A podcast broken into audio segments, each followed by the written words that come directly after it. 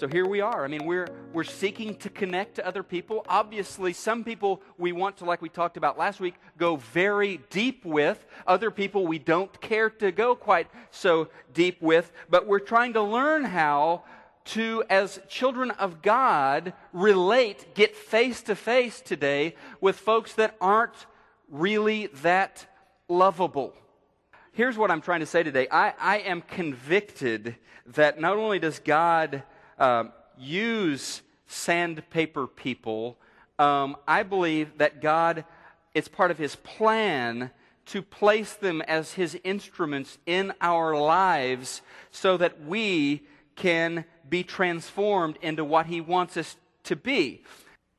The first thing that you can fill in inside your bulletin on your outline is this God wants to use the difficult person in my life for the sacred purpose of shaping me into the image of Jesus. Now, if you have showed up at Preston Crest much lately, you've probably heard about being shaped into the image of Jesus because, above all, that is God's project in my life and in your life, if you're a follower of Jesus, is to make you more and more like Jesus. And I believe that He uses difficult people to accomplish that task. And so this morning, as we kind of as we kind of start thinking about difficult people, let me just launch a few statements out there um, that I believe are true, and then we'll kind of unpack them for the rest of the morning.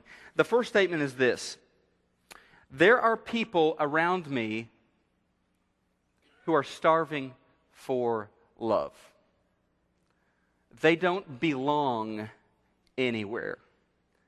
They are the fifth wheel. They, they don't fit into any place they find themselves. They are starving for love and attention, um, and they aren't loved because, frankly, they're difficult to love. They're, they're difficult.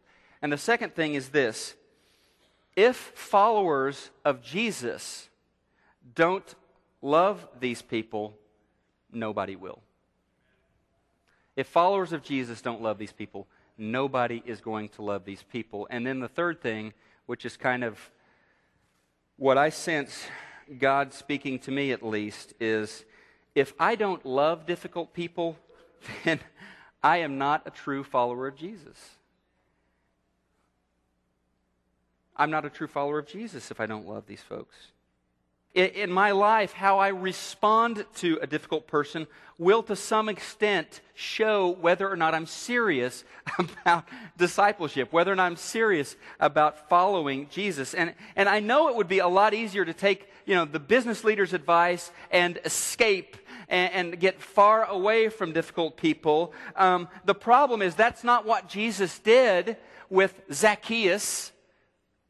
That's not what he did with Peter. That's not what he did with Mary Magdalene, and that's not what Jesus did with me. Now, if you're not going to hear anything this morning, there's one sentence that you can take with you um, that I think is the most important thing. And this is on your outline this morning, so fill this out, please. This is the key to dealing with a difficult person. It is this If I am to honor Jesus in my relationship with difficult people, I must learn to bear with them. Scripture never says you need to learn to like them. You need to learn to enjoy them. You need to learn to have sweet feelings every time you see that person. He, scripture does say you need to learn to bear with them. You got to be very intentional about being humble, about being gentle, and, and being patient. And maybe this is why sandpaper people, porcupine people, can be such powerful tools for transformation in our lives. Um, they require you to be humble, gentle, and patient. They demand that of anyone who's going to be in relationship with them.